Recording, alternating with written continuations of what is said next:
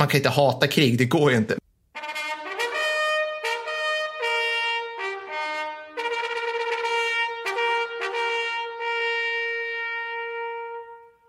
Hej alla underbara lyssnare och välkomna till avsnitt 20! 22.00 utav Krigsstorypodden Fredrik, fanfarer! Mattis, trodde du att vi skulle nå så här långt? Att vi skulle överleva så här mot stormen av negativ kritik och människor som sa det kommer aldrig klara er. Precis, alla, alla som försökte dra ner oss i smutsen för det här goda initiativet. Precis. Vilka, vilka narcissister vi Storm alla hatbrev har fått. Ja, ja, precis. alla ledarsidor där ute som sablade ner oss och trodde så här, det kommer aldrig gå. Precis. Liksom hetskampanjen från DN där varje dag så har det varit ytterligare lustmord och krigshistoriepodd. Så är det. Så är det. Nej, men det är jätteroligt tycker jag. Det, ja. det känns som att det är lite liv i maskineriet. Och vill också påpeka, vi är en av få historiepoddar som har släppt avsnitt under hela jäkla julledigheten. Så vi, vi bara pushar. Vi bara kör. fuskar vi också för att när vi spelar in det så är, det första december. Men ändå. så så kan det vara. Precis, vi går ut och bara, det blev en vit jul, vad härligt. Vi har ingen aning. Vi kan, ja, det ska vara fantastiskt. Idag ska vi prata om männen som, hat, som hatade. Får klippa det där Fredrik. Man kan inte hata krig, det går ju inte. Männen som älskar kriget. Och eh, det blir lite, jag tycker det är lite kul Mattis, för det är lite som en, det är svårt att komma på mer clickbaitigt än att berätta om de här människornas bios, för de är så sjukt far out. Ja, ja, alltså, ja det, det, är ju, och jag tror, jag tror det, det, det, det kanske är liksom lite den människotypen också som faktiskt gillar krig, alltså gillar ja. Krigsupplevelsen på allvar. För jag menar, som jag avslutade med i förra så här, Öla bröla-podden vi hade om 30 kriget så, så, så, är det liksom att om man, man läser många soldatmemoarer så är ju på något sätt det bestående intrycket det är att de absolut flesta tycker att det här, det var fan det värsta jag varit med om. Ja. Det är liksom någonting jag aldrig kommer att gå ifrån. Det är liksom min ungdom krossades av det här och till stor del mitt liv krossades. Och och så finns det liksom så här, någon promille som bara, äh, det var ganska fett också. och de är ju, så de är liksom, de är extrema på det sättet men de är ju också, jag tänker att det kanske inte är så märkligt då att de också är extrema på andra sätt. Nej. Alltså de jag kommer ta mig fram är liksom, de, de är fullkomliga ufon båda två, särskilt ja. en av dem. Men, men, jag menar, det, det, det, kanske inte är så märkligt att det är liksom en viss persontyp så som, som, uh, som gillar krig. Nej, och de drar, alltså jag kan tänka mig att de, de, de drar till sig liksom sjuka grejer. Man, vi har ju alla känt sådana människor som bara är ett så här, trubbelmagneter. Alltså det, ja. det, är alltid de som liksom hamnar i några jävla slagsmål på stan eller, eller du vet, på krogen eller någonting så här. Alltså konflikter med folk. Jag kan tänka mig att det finns sådana här människor också som bara, som bara funkar bra i, i krigets totala kaos eller något. Och så har de kaos med sig resten av sitt liv. Nej, jag, jag vet inte. Ja, men då, då gjordes ju någon studie om, om amerikanska soldater efter andra världskriget. Eller det gjordes jättemånga studier. Men det var någon som, en gjordes. Ja. en jättestor. En litet urval. De intervjuade fem personer. Men, ja. nej, men det, det, var, det var, de kollade igenom just det här med, eller om nu, hur nu är, om det är den här studien som har blivit nersablad. Men skitsamma. Det är ute efter att det, det man noterade var att av de rätt få skyttesoldater som faktiskt hade dödat en annan människa och visste om det. För jag menar de flesta som skjuter någon i krig vet ju inte om personen har dött eller sårats eller så. Där var det liksom att en, alltså typ 99 procent, de, de bar ju det med sig resten av livet och mådde dåligt över det resten av livet. Ja. Och så var det en procent som inte gjorde det. Men det konstaterades av studien då att ja fast de var ju psykopater. De skulle liksom inte haft någonting emot att döda någon i ett civilsammanhang heller. Så det, det, var liksom, det, det, var, det, var, det var nog inte så konstigt att de inte mådde dåligt stolt över det heller. Nej, det, det fanns dem liksom. Ja. Mm. Nej, det, här, det här kommer bli fantastiskt. Jag, är, ja, jag har varit svintaggad på det här. Vi ska passa på att ge en enorm shoutout till eh, han som fixade vår logga, nämligen Stefan Kronander. Stefan, du är, alltså det är svårt att beskriva hur glada vi blev när vi fick den här, för då slapp Fredrik och Mattis titta på mina så här typ Parkinson-skapade Illustrator-skisser och typ nicka medlidsamt bra Per. Men jättebra. Vi sätter den på kylskåpet. Det här, ja precis.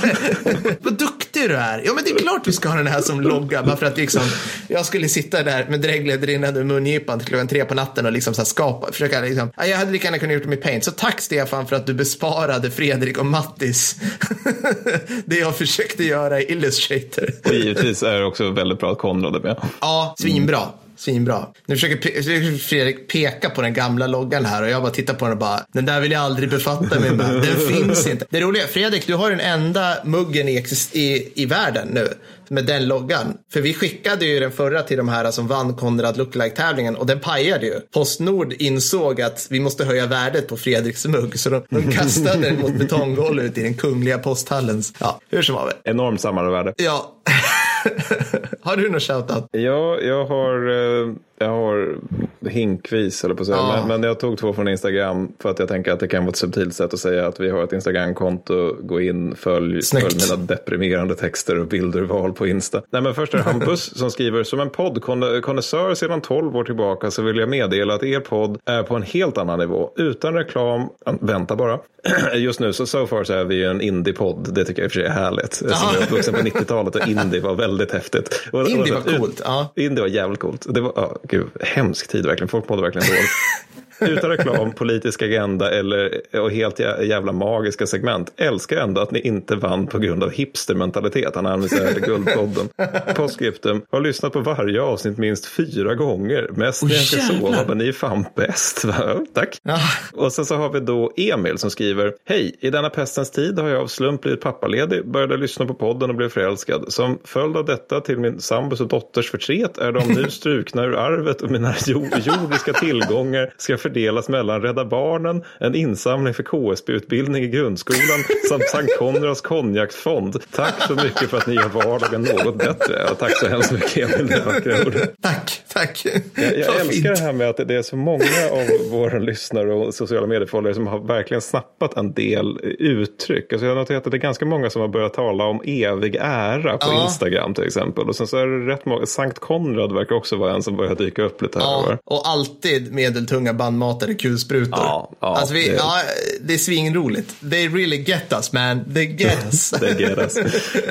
ja, alltså vi, vi har ju folk, det ska jag säga också, vi, vi torskade ju, det här är ju old news för det här laget, vi torskade ju Guldpodden. Men folk vill ju fortfarande, alltså jag har ju råkat öppna liksom Pandoras ask här och nämnde det här med så här livesänd fyllepodd. Ja. Folk är villiga att liksom så här, vart ska jag swisha så Per och Mattis får varsin konjaksflaska ja, så vi kan liksom få den här jävla fyllepodden. Alltså efter, enligt en gemensam kollega till, till oss alla tre så, så, så är det så att det var någon kväll som hon och jag drack alldeles mycket alkohol och det hela slutade olyckligt för min del. Och efteråt så, så, så förklarade hon hela som att, ja men Mattis, alltså när du blir full så pratar du bara ännu snabbare och blir ännu mer vältalig. Så hur fan ja. skulle jag veta att du hade fått för mycket? Så jag vet inte om det, det är alltså, jag har ju redan anklagats för att prata för snabbt. Ja, men, men jag har ju hört att folk liksom när de lyssnar på poddar att de spolar snabbare upp ljudet ljudet. Men då kan man ju ja, sänka det, också. Ja, det är sant. Det är sant. Prata så här. Ja, jag vet. Ja, det var det. Ska vi sätta igång med kriget? Då? Vi kan sätta igång med fucking kriget. Mattis, jag har ju en, har, du har ju två stycken ufon och jag har en episk hjälte. Så att jag tänker ja. du, du, får börja med, du får börja med något av dina ufon tänker jag. Jag börjar med ett av mina ufon då. Ja, nej men då, då så börjar jag med på något sätt den självklara figuren när man pratar om sån här. Det vill säga Ernst Jünger yes. äh, av tysk börd. Fredrik, kan vi få höra något så här gott mitt uns-klipp?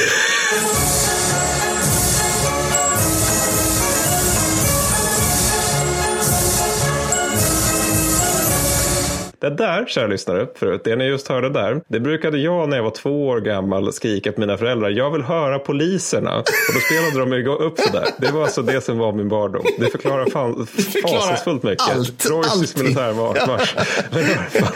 Ja. men så här va, Ernst Jünger då. Jag läste i Stålstormen för första gången för kanske 15 år sedan eller någonting. Och det är en mm. bok som jag, av Ernst Jünger då, för den som inte vet. Och det är en bok som jag sedan dess liksom överhuvudtaget inte har kunnat släppa. Alltså om ni vill läsa bra krigsskildring då bör ni läsa i Stålstormen. Det är förmodligen det galnaste ni någonsin kommer läsa. Men grejen är också det att innan det, när jag var 11, 10 eller någonting, då hade pappa satt på västfronten inte ett nytt i händerna på mig. Mm. Av Erich Maria Remark. Och det är på något sätt det är ganska bra att ha läst båda de två böckerna. Mm. För då kan man på något sätt få en skala över vad folk tycker om krig. För ja. Remarque, som var på Västfronten sommaren 1917, några månader. Han kom fram till att kriget är förfärligt. Det bryter ner människan, det gör henne sämre och det är en stor barbarisering mer, mer eller mindre. Mm. Så det är liksom den ena sidan av Jünger i Remarque-skalan. Och som den andra då, Jünger, han kom fram till att kriget är fantastiskt. Det förbättrar människan och gör henne ädlare. Det är liksom, det är det. Så, så kan man liksom sätta in all, alla krigsmemoarer på den skalan mer eller mindre och liksom placera dem på vem de är närmast, Remarque eller Jünger. Och sen när jag skulle liksom inleda den här, liksom läsa in mig på det här igen, då, då, då, så kunde jag för mitt liv inte hitta min fucking kopia av Stålstormen. Panik. Ja, fullkomlig panik. Så det jag läste istället var preussiska anarkister, filosofernas krig och bröderna Ernst och Georg Jünger. De är en ofantligt torr idéhistorisk skrift om de två bröderna Jünger. Och sen lustigt nog hittade jag naturligtvis Stålstormen bakom alla andra böcker i boken. Alltså skitsamma, det, det här är arbetsprocessen. Men då, den gode Jünger, han anmälde sig som frivillig vid krigsutbrottet 1914, det vill säga under första världskriget. Han ville redan som barn så ville han gå med i Främlingslegionen och han brukade gå ut i ett växthus de hade på gården eller liksom i trädgården på något sätt och iförd mycket tjocka kläder så att han skulle liksom göra sig redo för det här med Saharas ök, ökenvärme. Ja. sen, sen vill jag minnas också att han faktiskt liksom flydde hemmet för att joina Främlingslegionen och att det liksom krävdes ett smärre diplomatiskt ingripande för att få tillbaka den unga Jünger då till, till huset. Men, men, så kommer då första världskriget och det, han är en av de här liksom hundratusentals som bara stormar rakt i rekryteringskontoret. Ja. Och sen så från årsskiftet 1914-1915 eh, och framåt så, så tjänstgör han på västfronten och han blir ganska snabbt Fendrik tror jag det. Och från dag ett så tycker han att det är helt fantastiskt. det, det, det, det, är liksom helt underbart tycker han. Det, det är hans, hans skildring av elddopet det är liksom det närmsta man kommer en sexscen i hans böcker. Det är, liksom bara, det, det är så härligt för dem. Och liksom det, det, han bara marscherar där och granaterna slår ner överallt. Och så, hans regemente har varit i strid tidigare och kallas liksom för le, lejonen av Chambleu eller någonting. Ja. Och då, då frågar, frågar han någon veteran där, så är det här lika illa som det var då? Veteranen bara, nej, nej, nej, nej det här är ingen fara. Då blir jag jättebesviken för han vill ju ha mer. Liksom. Och grejen är också att han fortsätter tycka det här. Alltså han, han, och, och det ska också tilläggas, han är inte någon sån här som sitter liksom långt bort och tycker att krig är underbart. Utan han är med i några av världshistoriens absolut värsta mm. slag. Mm. Han är med liksom bland annat, inte uteslutande, men bland annat vid SOM. Mm. Det, det, var, det var en tråkig upplevelse Tråkig, för tyskarna. Ja, ja. Ja, mm. ja, det var tråkigt. Sen Cambrai och Passchendaele, det vill mm. säga det här slaget som vi beskrivit som att de sårade och drunknade i tusentals. Mm. Mm. Jünger tyckte det var underbart. Och också våroffensiven 1918, Kaiserslacht. Du Mattis, alltså, får jag fråga, hade han, kom han från så särskilt kärva förhållanden? Eller liksom... Nej. Nej. Nej. Nej. Okay. Vad, jag, vad jag vill minnas så, så är det typ så här, borgerlig uppväxt, ja. så, alltså, bott i ganska, ganska städat hem, inga, inga större konstigheter så. Det, nej, absolut, det är inte så där liksom att det är Conan barbaren som nej. har liksom bara fostrats till kriget i någon grotta någonstans. Nej. Utan nej, det, det, han, han, är liksom ganska normal barndom. Det finns ju sådana här roliga skildringar eh, som säkert har en viss liksom, sannolikhet. Framförallt kanske, det här, det här har väl hört på amerikansk sida eller allierad, liksom att typ så här, den här, de här utfattiga bönderna från North Dakota värvas i amerikanska armén och de bara, det här är det bästa jag varit med någonsin, jag får mat. Jag får mat. Ja, liksom, shit jag får vad kläder awesome. och skor ja. på fötterna. ja, precis. Ja, nej, nej, men alltså, han, han har liksom ganska städat så. Jag är till och med rätt säker på att de hade det ganska, ganska bra, alltså mm, bra med mm. pengar och liknande. Mm. Men, men och sen så liksom under kriget då, så eh, han, han liksom går ut så där i skyttegravarna från och till när det är artilleribeskjutning, bara för att stå där och mysa lite grann. och det är liksom sida upp och sida ner i hans böcker där han bara står där och röker pipa. Bara, ah, stålstormen. uh, och sen efter ett tag så tröttnar han ju liksom och går ner och börjar spela kort och super tillsammans med de eniga. Ja. Alla får börja få tråkigt. Liksom. och så det är också från att genomföra halvspontana strövtåg ut i ingenmansland liksom bara för att ja. se vad det är. Ja. Och jag tänker du som ändå har varit i krig vet ju att det här är väl liksom en dålig idé. Ja men alltså framförallt, framförallt så eh, det, det är ett tecken på sjukt dålig disciplin. Alltså du kan ju inte bara ha soldater som så här freebasar någonting egentligen. Alltså, du, nu vet jag, alltså, speciellt under första världskriget så gick det ju på, och framförallt i de tyska skyttegravarna så var det väl lite grann som att om du inte bemannade en observationspost så stod du där, om du inte gjorde det så skulle du det, eller så hade du, du har ju uppgifter dygnets alla timmar, ja. eller? Ja, jo absolut, det, det var det. Men, men, men han, han ville se hur det var. Han ville se hur det var, ja. men om, och jag, jag, jag, jag, när jag tog anteckningar kände jag att det på något sätt lite svårt att göra rättvisa till hur galen den här mannen är. Mm. Så att jag tänker att jag, jag citerar helt enkelt. Det här är från hur han beskriver våroffensiven 1918 och då ska alltså tilläggas att han har alltså varit i krig sedan 1915 och då, då, kan man ju tycka att han borde börja tröttna lite grann på det hela. Ja. Men då han beskriver det hela så här. Vår vrede bröt ut som en storm. Tusentals måste ha stupat redan. Ingenmansland var tättpackat av anfallande män som framryckte under tystnad i smågrupper eller i stora massor mot en vägg av eld. Medan vi framryckte greps vi av ett bärsärkarraseri. Den överväldigande viljan att döda gav mina fötter vingar. Raseri fick mig att fälla bittra tårar. Viljan att förinta hängde över hela slagfältet och skapade en röd dimma i våra hjärnor. Vi skrek, snyftade och stammade fragment av meningar till varandra och en opartisk observatör hade dragit slutsatsen att vi var extatiskt lyckliga. Ja, det hade alltså, säkert är... observatören dragit, ja, absolut. Det är nog det. Är nog det. Han är helt tokig. Det är liksom en psykotisk människa som beskriver. Men och ska jag också tillägga att han var jätteduktig soldat. Han alltså, var han det? God... Det, var, det var min nästa ja, ja. fråga. Okay, ja. Mm. Alltså, jag, jag har hittat två olika om, uppgifter om hur många gånger han skadas. Men antingen är det sju eller fjorton gånger. Så antingen ja. att han skadas allvarligt sju gånger och att det är totalt fjorton gånger eller att det bara läggs på. Men alltså, han skadas ett helt gäng jävla gånger. Ja. För att han anför ju Storstruppen. Alltså han är ju som är spjutspetsförband banden, de som gör räder och tar skyttegravar framför liksom okay. den populasmeniga. Så han tilldelas naturligtvis järnkors av första och andra klass och även eh, vad heter Hollensholska, Hollensholska orden av guld eller något sånt där. Det finns mm. någon utmärke. Skade, eller sårdemedaljen i guld naturligtvis och pour le mérite som är alltså den högsta utmärkelsen för tapperhet i strid du kan få i kejserliga Tyskland. Och han är också den yngsta i historien som får den. Just det, förvirrande att det är något på franska såklart, men det får vi. Ja, ja, ja. men det, det är väl jag, jag tror att arv från Preussen, de, de gillade ju att prata franska på tidig modern tid. Även ja, just det. Preussen. Just det. Ja. men, och, så, så kan jag tillägga att det, det är mycket, mycket som är lite svårt att veta om honom. För alltså, majoriteten av det som man, man tror sig veta om Ersinger, det kommer från det han själv skriver. Han var extremt produktiv författare. Och, och, ibland så kan det vara lite svårt att veta hur mycket av den här krigsvurmen som är liksom helt enkelt nostalgi för liksom någon form av annat tillstånd i hans liv. För att han, resten av hans liv är ganska stökigt sådär. Men för huvudkällan är ju då i Stålstormen som är liksom hans första bokbok så att säga. Ja. Men han ändrar också i den under sin levnad. Alltså att han förändrar innehållet i den. Så att liksom den, originalutgåvan slutar den på ett sätt och sen lite på typ 50-talet slutar den på ett annat. Och i de nyaste översättningarna som kommer innan han dör då, då, då så är det ytterligare ett annat slut. Då. Så att han, han småpillar med det där under hela sitt liv. Mm. Och sen när man kollar på hans dagbok som är liksom grunden för Stålstormen. Då kan man då notera att han 1917 ställer sig frågan när ska det här skitkriget ta slut? Och 1918 så är det mycket om sånt här med att herrarna där uppe vill bla bla bla. bla, bla herrarna mot oss här nere. Ja, och det, det där är ju ganska för den tiden socialistisk mm. lingo. Så, så det, det, kan vara så att mycket av det här är en eftergrandskonstruktion. Fast även i dagboken finns det också den här glädjen över det han gillar. För det han gillar är alltså dels kamratskapen, alltså ja. det här starka bandet som många, alltså ja. inklusive Remark, har beskrivit och, och mellan soldater i, i strid. Liksom. Mm. Och framförallt adrenalinet. Mm.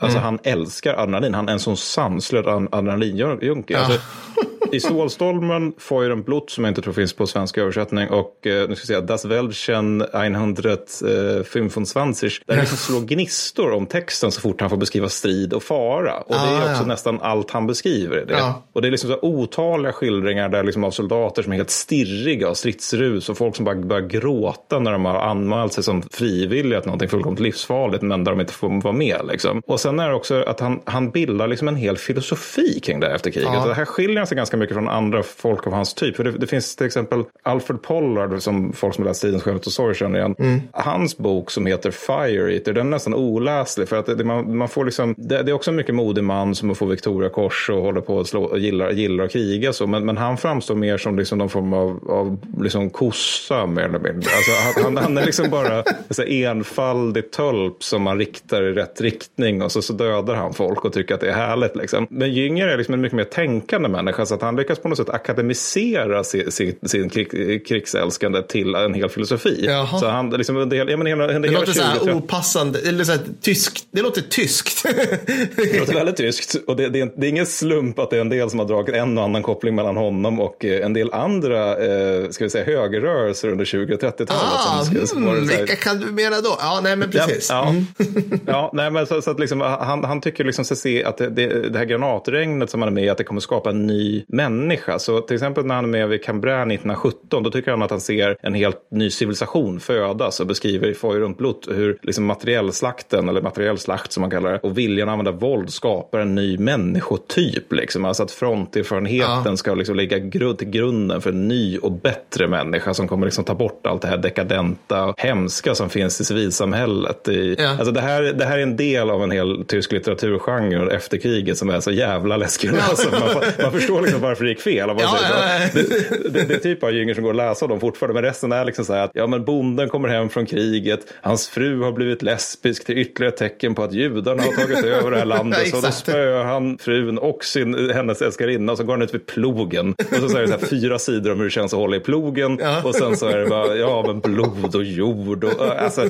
den, den litteraturgenren är inte så, så där jättebra. Alltså, den, nej, den, den, den, är inte läsvärd längre, utöver just Jünger då, som man får tillhöra, säga tillhör den så kallade frontlitteraturen. Då. Ja. Och slutligen är det också att han, han tycker att det finns en form av mening här. Och jag, tror, jag tänker att det nog kan vara en ganska viktig faktor. Alltså för honom framstår civilsamhället som någonting väldigt så här, spretigt och oorganiserat. Det, liksom, det sker revolutioner i utlandet och även i Tyskland lite senare under kriget. Och så där. Och, och, och på, på, något sätt så blir det som att han hittar, hittar någon form av mening för sig själv i liksom rörelsen genom faran. Att det, liksom, det, det meningsfulla är att finna sitt ögonblick där du i nästa ögonblick inte kanske finns. Ja. Ja. Alltså det i sig, det, den stunden är liksom någonting som ger honom lev, mening och ja. Ja, vingar under fötterna. Och det ska också tilläggas att det, alltså, det, hans böcker är, är aldrig ren våldsporr. Nej. Alltså så mått att det är liksom det här liksom hyllandet av våldet för sakens skull. Utan det är liksom, beskriver ingående krigets elände. Det är mycket så här, alltså rätt förfärliga beskrivningar av, nästan moderna beskrivningar av liksom sårade och människor som har dödats på ett slaskigt och hemskt vis. Liksom. Men, och allt det här beskrivs liksom med, med, med insektssamlarens kalla blick. Han har en väldigt kylig litterär sida. Men, men det är liksom som att allt det där eländet är i en vågskål. Mm. Och sen så finns det liksom det här faktumet att det, kriget är helt fantastiskt enligt Jünger. Och det men ligger men ogillar han det här, det här eländet? Eller är det mer så här, det här var, så, här, då, han har blivit av med armar och ben och sådär. Och så typ vi som läsare tänker, vad hemskt. Och sen i nästa mening säger Ernst Jünger, så det här var ju en alldeles underbar tisdag eftermiddag. Alltså, var, var, det, var, det den,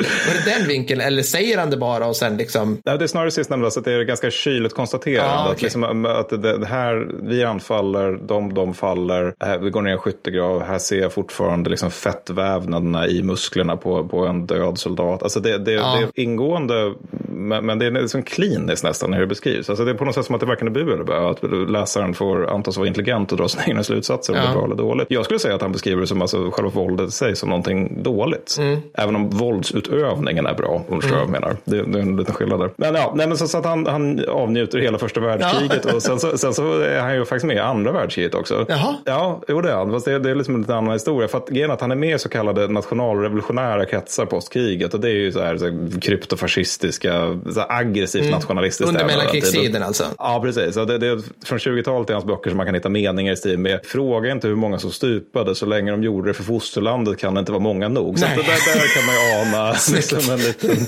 jag ser här hur Fredrik liksom får något tomt i blicken det konstaterandet.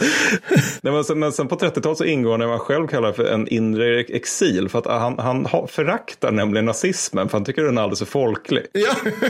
han är ju Nietzschean på riktigt. Han vill ju ha ja. liksom sann övermänniska, inte ja. det här pöbelväldet. Liksom. Så han skriver en bok som heter På marmorklipporna. Som, jag, jag, tycker det är omöjligt att läsa den boken och inte se att skurken i den boken är Hermann Göring. För det är så här fet, dekadent person som leder slödder mot liksom, veteranerna från det förra kriget då, som är de ädla hjältarna. Men är han, är han liksom känd i Tyskland? Alltså så här, Svinkänd. Jaha, okej, okay. så den breakar liksom i, ah, ja. i stålstormen? Okej. Okay. Ah, ja, ja, gud, ja, den blir jätte, jättestor. Och jag vill också minnas att nassarna ville ge honom, att de ville att han skulle bli chef för deras litteraturförbund, men att han sa nej då. Att han, ah. tyckte, att det var, han, han, tyckte väl att det var som att ta upp kronan från rännstenen ungefär. Ah. Men, men just också i marmorklipporna, för det är också lite intressant, det, det är alltså, mot slutet, spoiler alert, så, så, så är det liksom att huvudpersonerna, frontveteranerna, måste fly från det här landet som de har bott i, som har blivit helt övertaget av pöbel och liksom kackerlacksliknande insektsvarelser, ja. som han typ kallar dem då. Och då, då ansluter de sig till sina gamla fiender. Mm -hmm. Och då blir de ju mottagna som sina bästa vänner. För att de har ju den här gemensamma fronterfarenheten. Så att då är de liksom, de är verkligen, de är bara, det är som bröder fast i annan uniform. Ja. Det, det, mm. För att de har den här gemensamma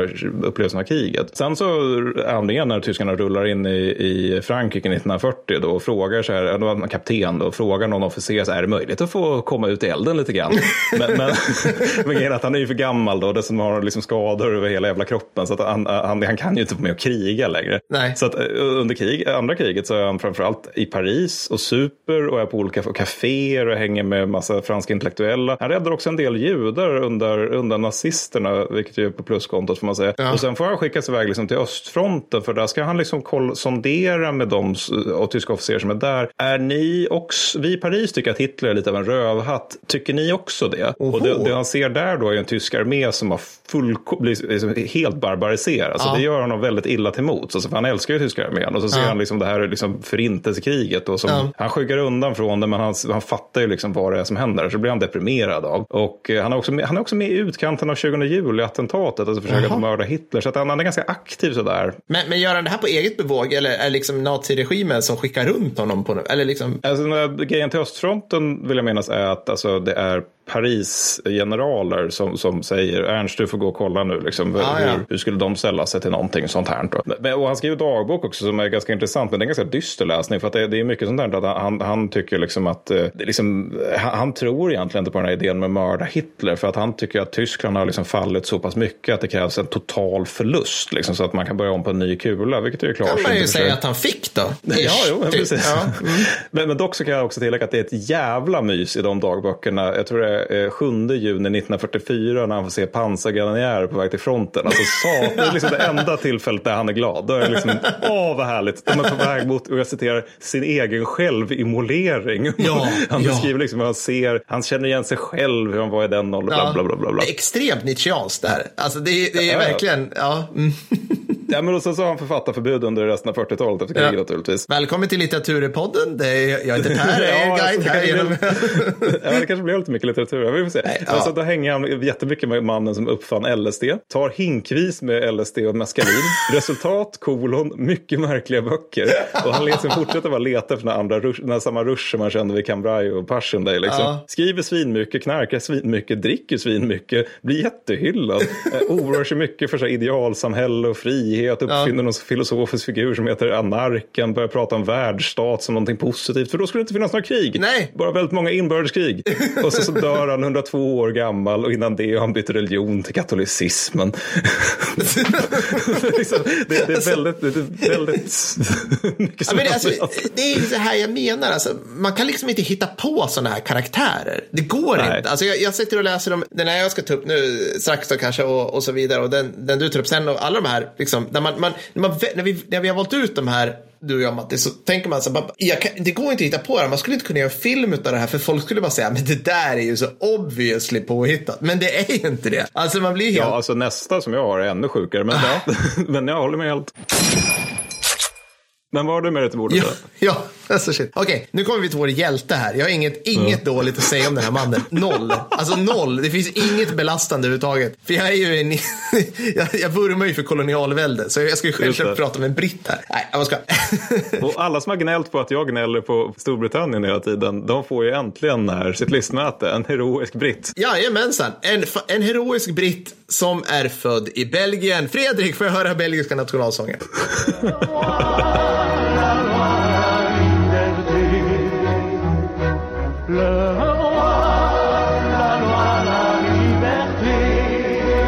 Sådär, det där var förmodligen första och sista gången för oss allihopa att lyssna ja, på Belgiens nationalsång. Jag vet vad jag har hört. så nu, nu, ska jag, nu ska jag genomföra det ni, det ni förmodligen kommer att kalla ett, ett övergrepp på det flamländska, neder, nederländska språket och säga den här personens namn. Men så kom jag på så här att så här, redan i grundutförande låter ju flamländska som ett pågående dubbelsidig stroke slash rotfyllning. Så att, så att jag bara kör och sen, ja. Han heter Adrian Car Carlton de Viart. De Viart. Mm. Skitsamma. Han är född 1880 i Bryssel. Så han är alltså, han har en irländsk mamma och en typ eh, Brys Bryssel, belgisk farsa, men ja, skitsamma. Han är aristokrat. Det här är det som är det viktiga. Nationalitet på den här tiden, om du föds i, som adel, är inte så jävla viktigt. Och det här kommer bli, det kommer bli en röd tråd genom det här. Född 1880 i Bryssel. Så att Khan är alltså katolsk aristokrat i födseln. Så han kände varenda lantdjungel i hela Centraleuropa och han är ingift med hälften, garanterat. Han flänger runt en delvis kan man säga för att hans farsa är, hans pappa har någon så här oklar ställning i det brittiska kolonialväldet. Så han, bland annat så växer han upp i Kairo där han lär sig arabiska, which will come in handy later. Och, men han är också uppvuxen delvis i den engelska överklassen. Så att det här blir alltså internat, såklart internatskola följt av Oxford. Och det här är jävligt fint. Det går bra för honom i skolan, men han bara, nej, ja, men det här var lite tråkigt. Jag hoppar med i ett krig som man gör när man är typ 20 och får lite feeling. Just det. Så omkring sekelskiftet där så eh, fanns det ju fanns det ett krig som höll på, nämligen ja. andra boerkriget. Äntligen tar vi upp detta krig. Jag kan säga Mattis, vi har pratat alldeles för lite om andra boerkriget, vilket är som ett ett slags brittiskt Vietnam i Sydafrika som är så jävla deppigt. Och det är 0,0 ära. Så Adrian åker dit. Han blir raskt skadad i magen och skrevet. Just det. Hemskickad. Bra början sådär känner jag på krigserfarenheten. Ja, det här kommer bli symptomatiskt för typ resten av hans liv, det här med att skada. Vi ska ta upp det apropå att uh, Ernst blev skadad så mycket som han gjorde. Mm. Så han är hemma nu i varje fall, har fått smak på det här. Fadern är rasande. Han är frös på att Adrian, inte på att Adrian hoppat av Oxford. Inte att han har typ gått med i armén, deltagit i ett jävligt ohederligt krig, nästan strukit med, etc. Så här, nej, nej, nej, du hoppade av dina studier. det skiter det. Men alltså, han, han låter honom vara kvar. Och nu händer någonting som bara händer i, i brittiska armén så här pre 1980 85, det är det att helt plötsligt blir Adrian Fenrik. Alltså så här, återigen bara, he, he was commissioned lieutenant. För att vadå officersutbildning? Karn är ju gentleman och har karaktär inom citationstecken. Jag kan hjälpligt läsa latin, liksom. det sker karaktärsdanande. Ja, men alltså, han är säkert en, en god utbildning. Han kan, han, vi vet att han kan säkert fem, sex språk vid det här laget. Men liksom, det är också så här bara, nej men du blir ju officer. Du får leda män in i strid, för du är en skön snubbe och du har redan börjat du, du, är rik, så du kan pröjsa din egen uniform. Typ så här. Så här, och så, så, här, så här börjar det. Och nu är vi alltså precis i början av 1900-talet. Och eh, härifrån fram till ungefär 1914 i Adrians liv så följer en period där ni kan tänka er lite grann som ett accelererat montage i en film. Du vet, där de vill trycka ihop mycket kort tid. Där Adrian jagar, han jagar lite till, han tågluffar runt i hela Centraleuropa och han ramlar in för lite jakt och konjak på typ vartenda slott i hela i hela Europa. Och sen har han lite diverse posteringar i Sydafrika och Indien i den här golden pre-1914-tiden i brittiska imperiet. Alltså, det är inte så mycket krig och det är inte så jävla mycket här utan det, du vet, det är lite lagom. Man rider lite grann. Man rider lite grann, man är där, man spöar upp några indier som är uppstudsiga och lite sådana saker. Får, får jag bara ett instick här? För, för på 1600-talet så fanns något som hette perignation och det, det gick ut på att man skickade ut så här adelslynglar till att bara, de skulle åka runt på olika universitet ja, och lära sig grejer och, mm. och knyta kontakter med liksom mm. annan adel. Så där mest söp de väl förmodligen. Men jag läste någon grej där det var en svensk sån som han liksom fick åka till Holland för att han skulle kolla lite grann på hur slåss de här då för det var ja, modern ja. krigs, krigskonst. Och då var det precis den grejen att han bara hoppade på det kriget och då var det liksom så att lokal general bara, ja men här har du en pik. Ja. Nu ska du ta en fästning. Ja. Framåt unge man. Ja, men alltså, det. det var väl typ så. Liksom. Alltså, han, jag, jag fattar inte hur det här hängde ihop. Jag, alltså, allting är förmodligen superkorrumperade kontakter plus att den här Adrian är rik. I fucking guess liksom. Ja, och under den här tiden så, jag vill bara säga det, alltså för att nu kanske ni tänker så här, Per, nu är du lite för okrigisk, men det är för att hela den här snubbens liv läser som någon slags parodi på liksom adels, alltså det, det, det, är, typ, det är en slags buskisk på vinteatern över liksom just adelsmän, katolska adelsmän. Ja. För han går ju självklart och gifter sig med, nu ska vi se här, är ni med nu? Alltså, hertiginnan Fredrike Maria Caroline Henriette Rosa Sabine Franziska Fugger von Babbenhausen. Alltså, alltså det är liksom, det är här, nej, det är ingen liksom Stefan och Krister Buskis. Det är liksom, det, det är inte på riktigt vad, namn. Hur tilltalar man henne? Oklart. Alltså, ja. Jag kan liksom inte ens stava till Fredrike. Det är för många R och I och ja. i det jävla Fredrike-namnet. Men Äntligen, 1914, äntligen fucking krig. Adrian bara, åh, nu har jag väntat i du vet, 14 år, alla mina sår är läkta, nu kör vi. Vad händer? Jo, PGA kan arabiska så blir Adrian ivägskickad till brittiska Somaliland, vilket är typ ett riktigt ställe och inte Narnia tydligen. Och han, tar, han får en befattning i Somalilands kamelkår. och det här, det här är inte något du Galenskaparna after shave. Liksom, så här, utan det här är ett riktigt militärt förband som obs har funnits. Var han besviken över det här? Jag tänker att han kanske hellre hade anfört liksom, ja. något skyttekompani på västfronten. Oh ja, han blev svinbesviken över det här. Men, men, men också så här, nu börjar det här liksom balla ut till riktigt så här pojkrumsromans äventyrsgrej. Så han, han, han, han är tvungen att ge sig ut i strid fram med 500 kameler mot the mad mullah, alltså den galna mullan. Mohammed Abdul Hassan som är så här, så här, inte mot tyskar, alltså inte, nej. nej, nej utan bara någon där galen, jag vet inte, mulla då som vill slåss för Somalilands eh, självständighet, I guess. Kan man tänka sig hur den här personen avbildades i brittiska tidningar? Oh, jag vill inte ens, alltså då hamnar vi i Studio 1, Mattis. Ska vi lägga upp en bild på det här? Så blir nej, det liksom, nej, blir rondellhund. nej, Skojar inte. nej, men så att, och där blir han såklart relativt raskt också skjuten två gånger i ansiktet.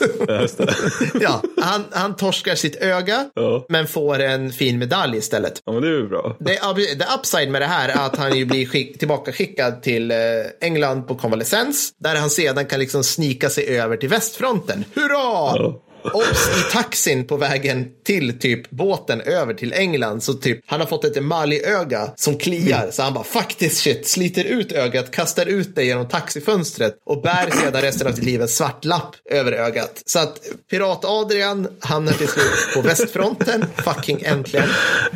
Vilket år är vi nu då? Nu är vi 2005, 2000, 1915. Ja, det är inget bra år kan jag säga nej, på västfronten för brittiska vapnen. Oh, nej, kom, så han ramlar rakt in i liksom det godaste Just det. Han går, som du kan tänka dig då Mattis, raskt från att vara bataljonschef upp till brigadchefer för att officerare stupar. Ja. Och sen följer följande. Han blir skjuten genom skallen och fotleden vid Somme, genom höften vid Passchendaele, genom benet vid Cambrai och genom örat vid Arras. Eh, alltså, man måste ju fråga, hade tyskarna dåliga vapen? Liksom, oh, alltså, jag fattar inte det här. Och liksom, eh, jag, jag sitter och tänker mig att en, 7, liksom en 762 från en Mauser gör ett stort hål. Så frågan ja, är, eh, men till exempel så, och det här, alltså, han, blir, han blir extremt skadad, men han är så jävla uppe i varv. Så att vid ett tillfälle till exempel så, eh, han blir träffad i handen eller om det är armen, jag minns inte riktigt. Och han säger så här, amputera det här så att jag bara kan ge mig ut i strid igen. Liksom. Läkaren bara, nej, nej, nej. Då tar han, jag vet inte, då tar han och sliter av två fingrar som liksom hänger i en jävla slamsor och bara skitar i svär förmodligen på flamländska och störtar tillbaka. Okej, okay, nu tar vi en paus och så får vi tänka så här. Det är två saker som dy borde dyka upp i huvudet vid det här laget. Ja, min är ju Robocop. Alltså, ja, alltså, exakt. Typ det ja. som borde krävas för att bygga ihop honom igen. Ja, Ja, nej men du har rätt. Dels, dels första är ju så här, ge dig människa. Alltså sluta liksom. Ja. Och det andra är ju typ så här, Ja, okay. Man behöver inte vara bra soldat eller bra officer bara för att man blir sårad. Ibland kan Nej. det ju vara tvärtom. Alltså, du, du gör fel Ergo, du blir sårad. Du rör dig inte eldställningen, du blir så, alltså du maskerar inte tillräckligt väl. Det där har vi alla hört. Då är frågan så här, är Adrian en skicklig härförare? Man kan säga så här, att det är han. För 1916 mm. så plockar han hem Victoriakorset. Just det, mm. det är bra jobbat. Det är bra jobbat. Vilket är Efter ganska kort tid på västfronten också. Jajamensan. Och han gör det genom att han, han deltar i ett brigadanfall som bataljonschef. Om jag fattar rätt så har hela brigaden tagit terräng, det vill säga hela 31,5 meter då, eller något sånt västfront västfronts, västfrontsomstånd. Storslagen framgång. Ja, precis. Brittiska wow, alltså. tidningar skriver om det tre dagar efter. Ja, verkligen. Och bara förlorat 100 000 man. Nej, men. Och då såklart, och de ska hålla den här tagna terrängen mot ett tyst motanfall. Alla andra bataljonschefer har blivit förluster.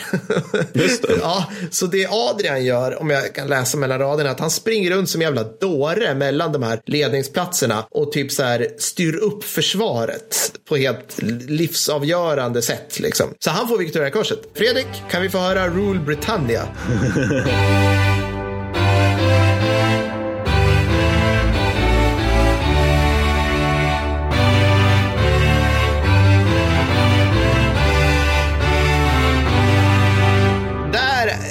är egentligen hans, eh, han, bli, han är ju så pass skadad och han blir skadad efter då 1916 för de här andra slagen är ju senare. Så han, hans VK1 är ju liksom slut. Han har ju pikat här nu och då mm. borde man väl få en paus då tänker jag. Nej, för nu, nu börjar vi röra oss in från så här pojkrumsroman till någon så här politisk överdriven spänningsthriller i skymningslandet. För nu blir han nämligen på grund av att han kan återigen alla jävla språk och känner varenda typ slottsherre i hela Europa. Så får han åka på mission. Då kanske du, uh -huh. kära lyssnare, tänker vadå mission? Det är något man gör nu för tiden. Nej, nej, nej. För att Storbritannien hade fått för sig att garantera Polens suveränitet efter första världskriget. Så Adrian blir skickad till det, det, den era och plats som kallas alla mot Polen. hög, hög på Polen.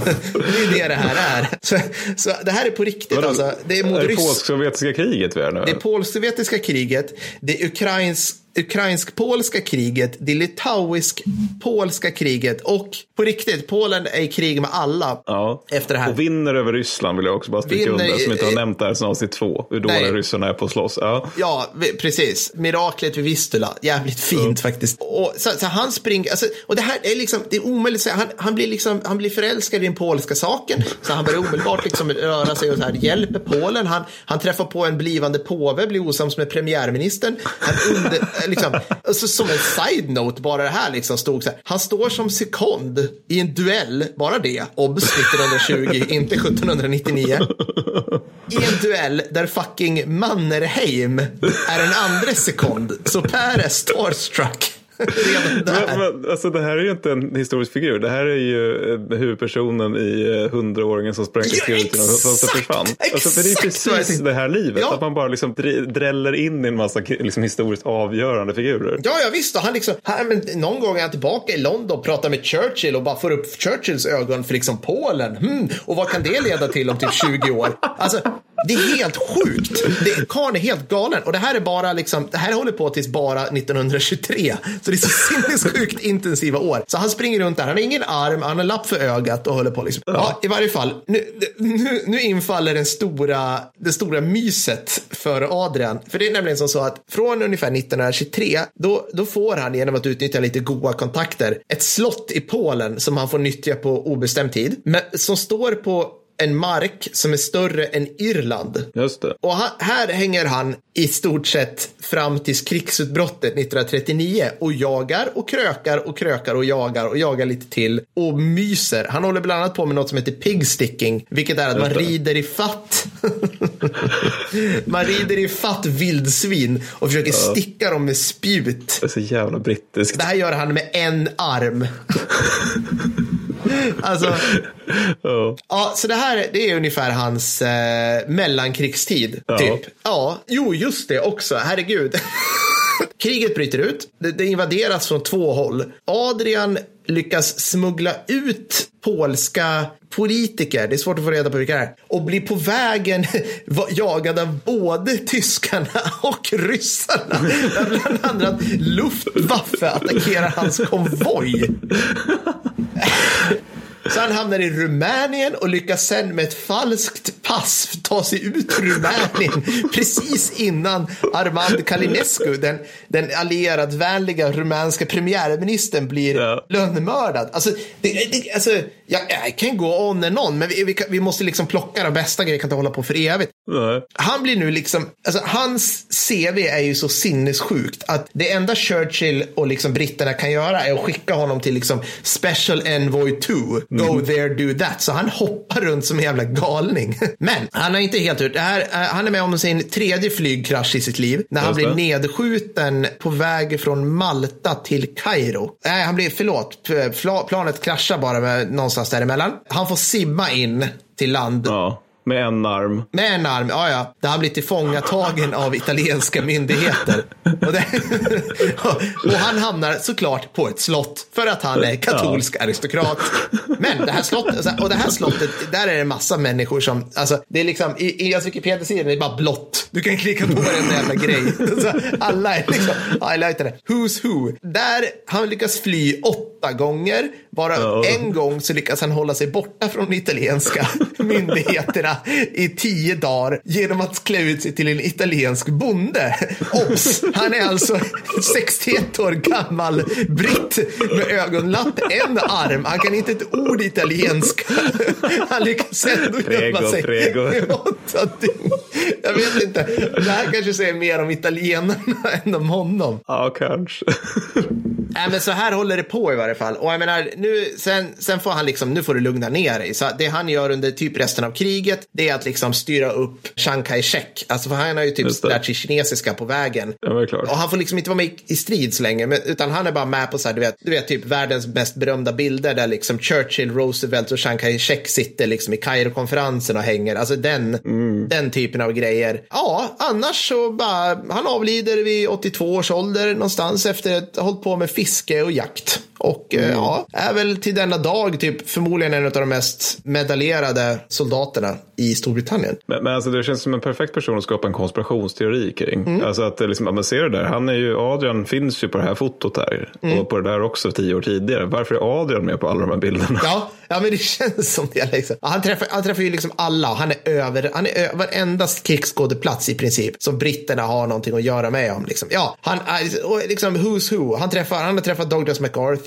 Du vet, han håller på sådär. Och så liksom styr upp i Kina, kommunisterna där mm. slut. Om VK1 säger han, frankly I enjoyed the war. ja, ja. Så, så att en hjälte, bara, bara så här, skön hjälte, blev inte politiker, höll inte på med massa eh, galenskaper sådär, utan bara, ja, men gillar kriget, var uppenbarligen bra på det liksom. Jävla sjukt. Ah, mm. ska, ska jag ärrädda Italien då, som du snackade ner om lite grann? Mm. tar jag min sista, bränner mm. igenom det. För nu, mitt herrskap, så ska vi köra Gabriel D'Annunzio. Det vill oh, säga nice. Italiens svar på Ernst Jünger. det vill säga Ullared-versionen av Ernst Jünger. För det är liksom så typiskt det här med att man väljer en tysk och då blir det så allvarstyngt och ödesmättat mm. och mörkt och sådär. Sen tar man en italienare och då blir det liksom bara jävla cirkus. Vi kommer komma till det. Men Fredrik, till att börja med, kan vi få höra Italien Italiens nationalsång.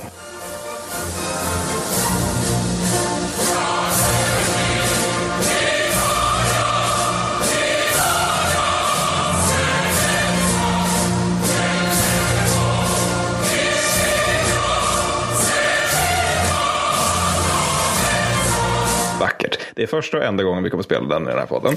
Men jag tänkte bara för att sätta liksom scenen hur stämningen är i Italien. För att lustigt nog så är det tredje personen vi tar upp som också utkämpade just första världskriget. Ja. Så det här blev av en jävla slump en första världskrigspodd. Men oavsett, för att sätta stämningen hur den är i Italien under, tidiga, under 1910-talet och tidigt 1900-tal så tänkte jag citera punkt 9 i det futuristiska manifestet. Futuristerna det var en konstströmning då under den här tiden. Välkommen till Idéhistoriepodden. Ja, nu jävlar.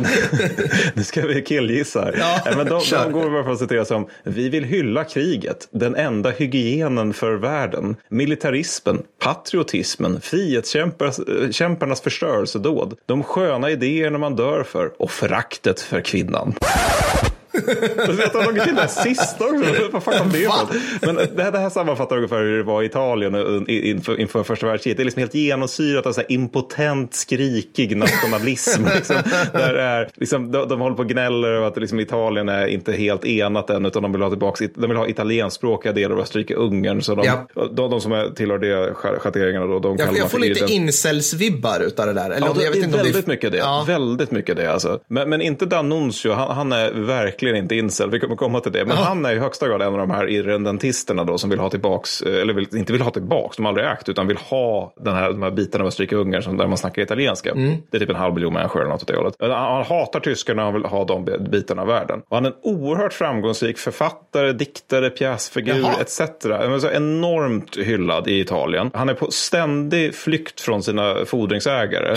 så att liksom när, när, han, när kriget bryter ut, då är han i Frankrike för att han kan liksom inte vara i Italien längre. För liksom, han har liksom ambulerat runt i hela stöveln, liksom flytt från folk som han har snott eller lånat pengar av. Och sen har han också på ständig jakt efter kvinnor. Det är liksom, när man läser om honom så är det liksom slående hur den här karln är ju nymfoman. alltså, det, det, är liksom, det är bara så sida upp och sida ner. Bara, han låg med den, han låg med den, han låg med den. Alltså, det en hel bordell som han låg med. Alltså, det, är, det är helt galen i sånt där. Ja. Och, men han är också han är väl känd så att när han till slut när det liksom börjar bulla upp för att 1915 då, att italienarna också ska med i kriget. Då kommer han tillbaka till Italien och håller något så här jättetal där han liksom bland annat uppmanar till våld mot alla i riksdag eller regering som vill ha fred. Och han är liksom viktig för att piska upp pöben till krigsiver. Ja. Och rent politiskt så är liksom, det inträdet är redan spikat för att då, då, då, innan han kommer tillbaka. För att Italien har liksom utlovats via Londonfördraget, ett liksom adriatiskt imperium av de snälla britterna och fransmännen. Då, ifall de bara liksom hugger sin då allierade Österrike-Ungern ja. ryggen. Vilket ja. de gör. Ja. Men det Annonsio, han, han är dock väldigt konsekvent sådär. Han, han har ju hyllat kriget i teorin och nu jävlar ska han också göra i praktiken. Så att han 52 år gammal så blir han kavallerilöjtnant när kriget bryter ut. Alltså, kavalleri i bergskrigföring, det blir ja. ju ingenting med det. Liksom. Men de har snygga uniformer, det är trots allt italienare. Så att, ja. Väldigt, väldigt snygga uniformer, det, det har de. Men, men så de, de, han, får, han får vara liksom lite grann i propagandan, men sen liksom på eget krav. Han går till regeringen och från 7 augusti 1915 så är han dels pilot och dels är han på en torpedbåt. Och från till så, så åker han liksom över österrikiska ställningar, häller ner bomber på dem och så skickar han ner sin poesi på dem också. Som, mm. som, Vilket inte, är värst? Ja. det kan man fan fråga sig. Han har inte stått sig som författare kan jag säga. Och när han inte strider då bor han i ett jävla palats som han har liksom bara fått låna av någon, någon beundrares. Då. Ja. Det, det, liksom, det bara strömmar in älskarinnor och prostituerade som avlöser varandra. Då. Så det är liksom inte just den spartanska skyttegravserfarenheten om man säger så. så han, men liksom Junger då så upplever han någon form av frihet, en mening inför dödsfaran. Men alltså han är så extrem så jag vet inte ens om vi kan uppehålla oss vid det så mycket. För att liksom, han är nära att dödas. Dels av artilleri 1915 och sen så har han sönder sitt eget ena öga under en nödlandning året därpå. Och mm. givetvis så flyger han ju dagen efter. Men sen så blir synen bara sämre och sämre. Så att då joinar han istället eh, infanteridivision på Gran Carso. Vilket är ja. ett av världskrigs absolut värsta slagfält. Det ska vara en podd om dem då. Och så, så går han med i främsta linjen med ett regemente som kallas för Toscanas vargar. Och han är också jävligt bra soldat. Han får alltså ja, minst... Nej, han måste vara 55 eh, nu då? Eller vad, det ja, ja, 50... ja. Men 54 blir det ju då 1917. Ja, precis. Ja, vi ska inte åldersdiskriminera, men jag bara menar att... Nej, liksom, nej, nej, nej men alltså, han, får, alltså, han får minst 90 19 italienska och utländska medaljer och ordnar. 19 för tapperhet i strid och sårade tecken och så vidare. Han börjar kalla sig själv för Il Commandante från 1917 och framåt och alla ja. italienare lyder ju honom så det är klart att de ja. gör det också. Ja. 1918 så börjar han liksom rejda österrikisk-ungerska flottan med sin torpedbåt. Han skissar ut flaskposter med så väldigt snirkliga smädelser som han själv har fattat och så ska på något sätt sänka Österrikes redan ganska sönderskjutna moral. Ja. Och sen så när freden börjar komma då säger han då offentligt, jag känner stanken av fred. För han har ju trivts ganska bra med det här kriget. Ja, ja, ja. Och kan kalla freden då för den lemlästade freden. För de får, liksom, italienarna får inte hela jävla Albanien, vilket de också vill ha. så han slutar kriget som överstelöjtnant. Men alltså, trots att vi riskerar att dra över tiden nu så tänker jag faktiskt ge mig på med det här vad som händer med honom efter kriget. För att det blir liksom bara mm, mm roligare. Mm, mm. För grejen är att det finns en stad som heter Fiume som ligger mellan Italien och Jugoslavien. Och enligt Versailleskonferensen då, eller Versaillesfreden så ska Fiume till, tillhöra Jugoslavien. Och italienarna är helt rasande över det här för att det har liksom en italienskspråkig befolkning. Så D'Annunzio som har influensa, vilket förmodligen är spanska sjukan vid den här tiden, han tar kommandot över 196 italienska grenadjärer och så marscherar han mot Fiume för att ta staden. Ja. ja så det är han och 196 liksom stridsglada personer då. Ja. Då skickar italienska regeringen Arditi, alltså så här fattigmansversionen, alltså så här Edvard Blom-versionen av Storstruppen som Italien uppfann bergsjägare för att hejda honom. De ja. joinar honom. så 19 september 1919 så är han och 2500 soldater vid Fiume och då finns det liksom en italiensk garnison där då som ja. liksom i enlighet med Versaillesfördraget då ska ju liksom se till att Fiume kommer till, eh, till, till, till Jugoslavien. Mm, mm. Och han då går framför dem och sen öppnar han sin överrock och som tur är har han kläder under, för med tanke på att det är han vi pratar om så vet man aldrig. Men istället så visar han bara upp alla sina medaljer. Bara, ska ni skjuta detta hjältemodiga bröst? Och italienarna de blir helt till sig. Bara, Nej, men det är klart vi inte ska göra det. Så Fiumes garnison, inklusive vad jag tror var fyra örlogsfartyg av ganska stort mått, går över till D'Annunzio. och italienarna är liksom bara, men vad fan, okej, okay, vi vill ju ha det här, men men nu så säger Versaillesfördraget att vi måste ta tillbaka Fiume med vapenmakt från andra italienare för att ge det till Jugoslavien. Jugoslavien bara, äh, vi tänker inte lägga oss i det här. Så, men, men, samtidigt kan de inte skicka trupp för att alla soldater de skickar mot D'Annunzio går ju går med över, ja. ja. så det går ju inte. Så istället så blockerar man skiten då, varför, varpå D'Annunzio bara, vi ska försörja oss via sjöröveri. Så han tar sin lilla flotta, skickar ut den på havet, tar passagerarfartyg och alla världssaker. De har fyra olika valutor i omlopp i den här staden staden. ja, just det, för det ska tilläggas, han är ju diktator nu. Alltså, ja, ja, ja, precis. ja. jag blev fjommig med det. Och under, alltså, Fiume förvandlas under ett och ett halvt år till en tornado av sex, droger och yoga. Lustigt nog. Där alla de här legionärerna som man kallar sina soldater, de bara uh. ligger med allt och knarkar jättemycket och gör yoga då. Och gör yoga? Och gör yoga. Har vi några bilder på liksom så här, britt, eller italienska ståstruppen som gör yoga? Att Nej, det, det har vi inte. Fan det har vi inte, tråkigt nog inte. Men i, i, i den här tornaden, i stormens öga, så uh. återfinns då Denuncio själv och hans penis. För att han fortsätter ju med alla sina liksom, laster i den här, nu när han kan. Så det här blir liksom, som italienare inte kan ta det och Jugoslavien inte orkar, så det här blir en fristad då. Ja. Och det är tydligen den enda statsformen någonsin som åtminstone på pappret har infört syndikalism som ideologi. För Jaha, så blev det. där smög den sig in. Jaha. Ja, och de gör sådana grejer som är helt sjuka och helt otänkbara 1919 i typ hela världen. Det vill säga typ kvinnlig rösträtt och sånt där. Och det liksom får italienare att bli ett, åh herregud. Så att det liksom, de, de blir så frihetliga i Fiume att Italien ja. blir att vi vill inte ha den här skiten för det Nej. finns en risk att den här cancern som vi ser saken sprider sig till resten av stubben. Liksom. Så att, och det är ju också det Danonsi hoppas på för att han bara, ja men vi ska in i Italien. Ja, min, ja. min, min, min hjärna kommer se till att den här staden och hur vi lever här, det blir liksom en världsomspännande, världsomfattande utopi då. Så här ska vi alla leva. Och sen så efter ett tag då så krossas den här republiken då, eller vad man ens ska kalla det. Alltså, jag vet inte ens vad man ska påstå att det är för statsform. Krossas då av italienska krigsmakten, inte minst flottan då, som skickar dit kryssare och skjuter på det i, med inledningen julafton 1920 och staden kap kapitulerar strax efter. Uh. Så, men han, han överlever ju det här då. Och, Såklart. Uh. Ja, och det, det, jag hinner inte med allt det, men, men alltså, han, han börjar också så pet, hänga med Mussolini, yeah. börjar liksom så peta i den tidiga fascismen eller liksom bidrar mycket till den uh. tydligen. Och sen sker uh. någon så här, återigen väldigt italiensk förveckling där det typ är så här liksom att ingen riktigt vet vad som hände, men eventuellt är det så att Mussolini puttade ut D'Annunzio genom ett fönster. Ah. Och då slog han sig lite grann. Och då kunde inte han vara ledare för den fascistiska rörelsen längre. Eller liksom försöka bli det. Och efter några förvecklingar då så liksom hamnar han i en gyllene bur. Där den italienska staten bekostar ett enormt palats. Bara för att han ska hålla sig på mattan och ja. inte, inte liksom hålla på att försöka mucka med Mussolini. Som han då omedelbart förklarar var ett nationellt monument. Han ger det till italienska folket. Och han själv bor ju kvar då naturligtvis. Ja, ja. Och sen så förskeppet till kryssaren Puglia som var besköt Fiumi monteras isär och sätts upp utanför det här slottet bara så att Danunzi ska kunna sitta på det varje morgon. Med kanoner och allt som fortfarande fungerar så han kan skjuta salut när han känner för det. Ja. Och jättemycket kokain. Vi har så mycket att ta av i det här avsnittet känner jag. Jag, jag ja. bara blir helt så här, och vi är inte ens, jag skulle pratat om en till, men vi, man hinner inte. Det, vi måste göra mer sådana här känner jag. Ja, jo. Jag kan bara avsluta med att han, han, allt, allt det här plus ett privat harem bekostas ju naturligtvis av italienska staten. Ja, ja. Gladeligen, PGA-italienare, eller? Ja, ja, och han, han, liksom, han lever ända fram till 1938. Där han gör liksom inte så mycket annat än att han skriver lite fler böcker liksom, och sen så har han sitt harem och så knarkar han jättemycket och sen så får han hjärnblödning och är fullkomligt vrak på slutet. Liksom. Ja, ja. Jag tänker han hade väl roligt hela vägen in i kaklet. så det var Gabriel de Annunzio, en fullkomligt omåttlig man.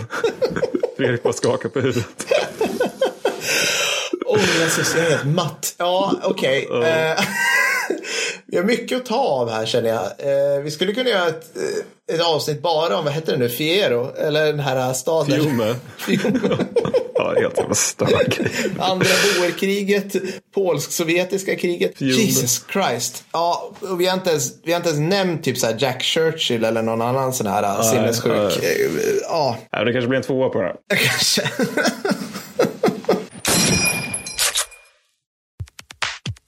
Say what? Vad du har lärt dig sen sist. Ja, har du lärt något sen sist? Ja, det har jag.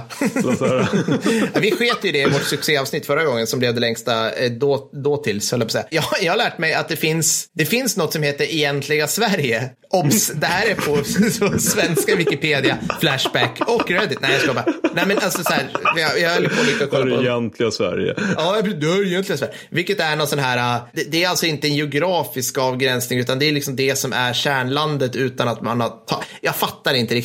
Men i varje fall, när man kollar vidare så finns det, det här är inte samma sak som egentliga Finland, vilket är en geografisk plats. Klickar på egentliga Finland. Så att I Finland så har de län. Det här, är, ja. det här kanske, fan, jag, jag ber om ursäkt mina östra broder, min, vår östra rikshalva för att det är så dålig koll vårt broderfolk. De har län som heter typ Härjedalen och Västmanland och så här som det gör här. Och så finns det ett län i Finland som heter egentliga Finland.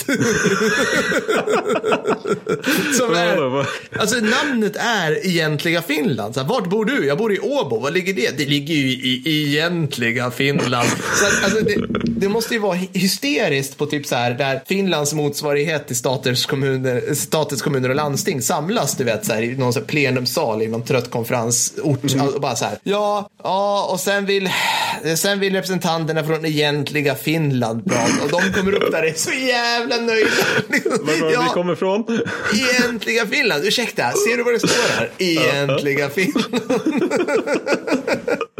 ja, ja. Och eh, det är roligt. I sitt vapen så har de blågula fanor, vilket Mycket det finns bra. någon som tror, påstår, har för sig att det kan vara därifrån vi har fått tagit vår flagga, eller inspirerad av, till Sverige. Ja, det är som, skitsamma, googla egentliga Finland, det är, det är väldigt ja, roligt. Mm. Vad har du lärt dig Mats? Ja, nej men jag hittade, det, det, vi vet ju alla det här med att tyskar påstås vara organiserade och sådär, och så läser man mm. om deras krigsinsatser. Bara, mm. nej, nej. nej, på, nej. På, på, vissa punkter var de uppenbart organiserade. Ja. Jag lyckats slå, slå, eh, det finns en författare som heter Müller Hillbrandt, jag, jag, tror, jag tror, alltså han får Anders Frank framstå som slarvig. Mm, ja, ja. Det, det, är så oerhört detaljerat allting. Men mm. eh, han då lyckas då gräva upp någonting från Centralarkiv för Wehrmedicin. Ja. Alltså centralarkivet Krigs... för krigsmedicin. Ja. Så de, de sammanställde i juli 1942 1,3 miljoner tyska förlustrapporter för att se vad folk dödades och skadades av. Mm, mm. Och vad jag förstått så det är typ nästan alla som hade då tills dess hunnit bli förluster överhuvudtaget. Ja. Krigsmatchen. Så eventuellt är det alla liksom. Så. Men, men eh, då delade de inte in det liksom i hur många av var, utan snarare liksom andel av vad. Så de hade liksom tre kategorier. De som hade dödats och de som hade blivit svårt sårade och de som hade blivit lätt skadade. Ja. Och sen så var det liksom eh, utifrån vilka vapen de hade blivit drabbade av. Då. Oj. Så kan du ja. gissa vad, vad liksom störst andel dödades av, av, alla, av alla tänkbara vapensystem? För det, allt är med. Alltså det... Men typ så här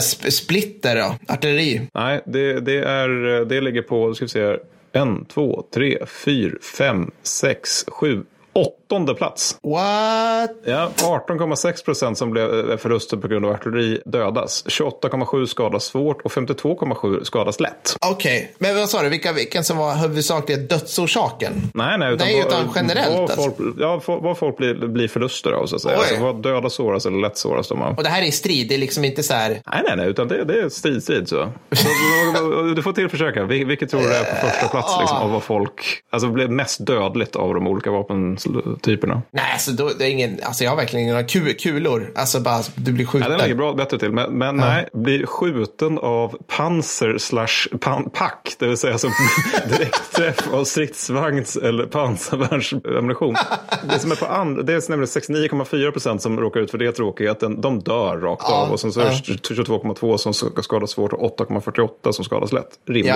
Ja, På andra plats är blanka vapen. What? Mm, det är nog inte så många som råkar ut för det, men gevärskolvar är på tredje plats. Där är alltså 64 respektive 61 procent dödas av de som finns med i statistiken för det här. Jävlar. Men det kanske är för att även om det här är väldigt ovanligt, som det faktiskt är att man råkar ut för det, då dör man nog av det. Ja. Och sen har man också då en förlustkategori som rimligen måste ha varit oerhört ovanlig, för den är 33,33, 33,33 och 33,33. Ja. Och det är överkörd av stridsvagn. Uh, ja, ja. Men man kan tydligen är det då att en tredjedel blir skadade lätt av det här. Ja.